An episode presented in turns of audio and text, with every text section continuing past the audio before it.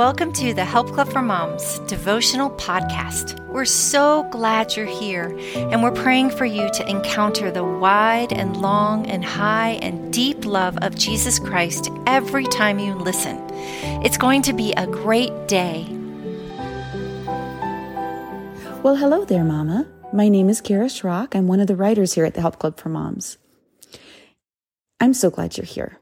So today's devotional is a letter to my teens about dating. I wrote this a few years back when we had 3 teenagers in our home and they were in the thick of the dating world. We have 5 children. I have 1 daughter and 4 sons. And our oldest daughter and oldest son are happily married today. We're grandparents. We have our first grandbaby. Oh my goodness, what a blessing. And our third son is engaged to get married in July of this year, 2022. And so much has changed in the dating world today from how it was when we grew up. And that can be scary. It can be intimidating. It can be very frustrating because it's so different. And so coaching, walking alongside of our kids in this dating world, we have to be able to pivot. However, there is something that's solid, that's steadfast, and that's consistent, and that is God. In Him, there's no shadow of changing. We're created for love. We're designed for love, created in His image. He's the author of marriage. And so the blueprint of marriage has never changed, and it won't change. And because we can have this confidence that God and His Word are a compass to us in a stormy world, in a dark world, we can have safety and security in His Word and in relationship with Him. And so what I've learned in this process of walking alongside of my children, in finding spouses and finding love, I have learned to enjoy the process. It can be a lot of fun. And I want to encourage you, whether you're rocking your baby right now, holding them in your arms, sending prayers into the future, for their future, or if you're in the thick of it right now, the way that I was, and I still am. I still have, others who are looking for the right one. I want to encourage you to stay open. It's absolutely key to have open conversations. Talk about what they're believing for in a spouse. What do they hunger for?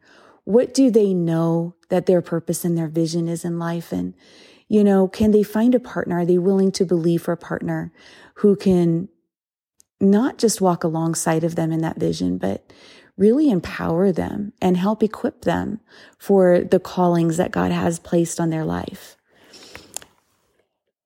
And so we can pray with them and agree with them for that special person.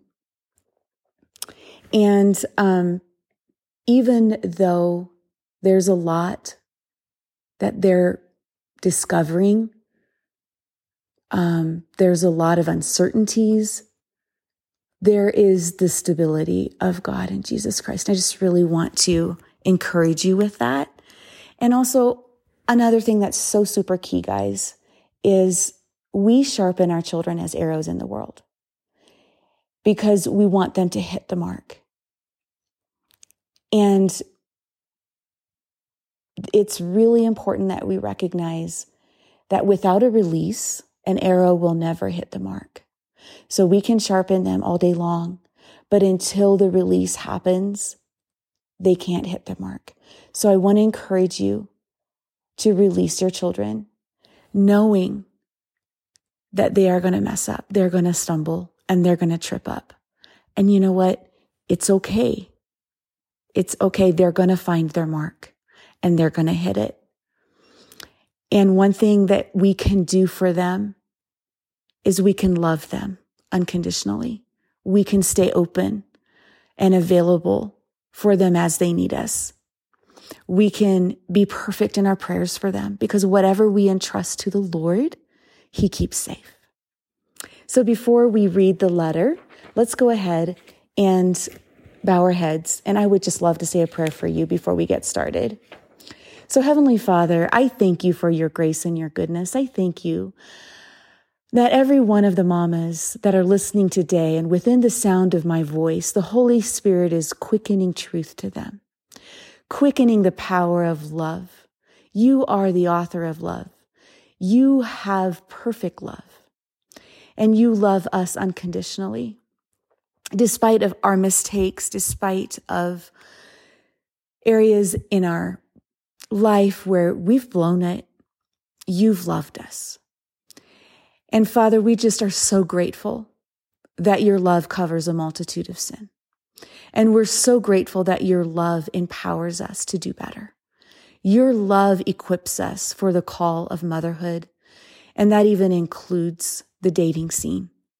And so, Father, we entrust every one of our dear children that you have given us. We entrust them back to you to keep safe. And Father, we pray for their spouses. We pray, Father, for the future generations. We pray, Father, that they would become light in a dark world through the power of your Holy Spirit. And so, Father, we entrust them to you because we know that you are able to keep them safe. And Father, we just stand on our scripture verse for today, Ephesians 3:20, that you would do immeasurably, exceedingly, and abundantly more than what we can ask, think, or even imagine according to the power that is at work within us. And so, Father, here's our release. Here's our release of our children to you, into your care, and into the power of your Holy Spirit. And even though we may not trust them, or we may not trust the person that they're dating, or even in love with, or think they're in love with, we trust you. And we thank you that you are trustworthy. Amen. A letter to my teens about dating. Dear children, in a world where family, marriage, and generations are on trial, you need to know the future generations are at stake. And if Hollywood is setting the standard, you can be assured that the current movies and musicians are ruling your dad and me outdated, and your grandparents old-fashioned and boring. Who is your model?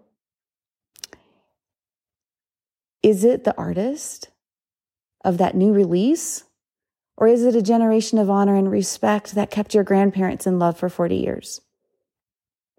Yes, old-fashioned is unpopular, but you know what? Sometimes it's okay to rebel against popular. And here's to a good start. Sons, if you fall in love with just a girl's face, your love will fade with her beauty. If you fall in love with her soul, your love will grow deeper with age. She needs to know that you have eyes for her alone and that she is more valuable to you than any other. The right one will bring out your best. She will nurture your talents, encourage your exploits, and talk good common sense when you need it most. Daughters, you should know that a man's heart is more tender and loyal than you might think. Treat him like a king, and he will give you the kingdom. He wants to spoil you. Carry your bags, open doors, pick up the tab, so let him. This is a good sign that he will help you with the dirty dishes in a messy house if you marry him. He will want to take risks and be brave. Support him because you trust him. Don't play with his heart by cuddling and kissing and crying to get your way. This breaks trust and it creates disrespect. The right man for you will bring out your best. He will lead you spiritually and allow you to pursue your dreams and hear your heart. Hang on to him. Children, passion is good and of God. Don't bury it. Instead, cultivate it and direct it in righteousness. Physical attraction to the opposite sex is absolutely normal. It's natural and it's good. So don't feel guilt or condemnation for a healthy appreciation of beauty or strength. God is an amazing artist and he knows how to give good gifts. However, If you feed your natural tendencies with porn or uncontrollable thoughts of lust, this is where you derail. The wreckage will cost you more than you want to pay. It's not worth it. And you should not expect sex from your dating partner, nor should you even think to ask for it. You have what it takes to turn the tide. You can bring back chivalry and honor and enjoy a long, satisfying, and adventurous life. Love, your forever mom. You know, Mama, sometimes we parent out of fear of our past regrets. I want to encourage you to release these mistakes to God and to trust Him to do immeasurably more than all you ask or imagine, according to the power of faith that is at work within you and your children. This is paraphrased from Ephesians 3:20.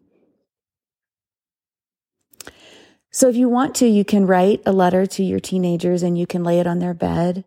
You can seal it with a kiss, or better yet, take them out for coffee. Find a hiking trail, or, just spend an evening on the couch, having a heart-to-heart conversation. If you like this letter, you can write it out in your own handwriting, sign it with your name. But most importantly is that your heart comes through to your children and that they understand the love that you have for them. So remember, as you sharpen your arrows, the release has to happen for them to hit the mark. They're going to hit the mark. And you get to give God the glory.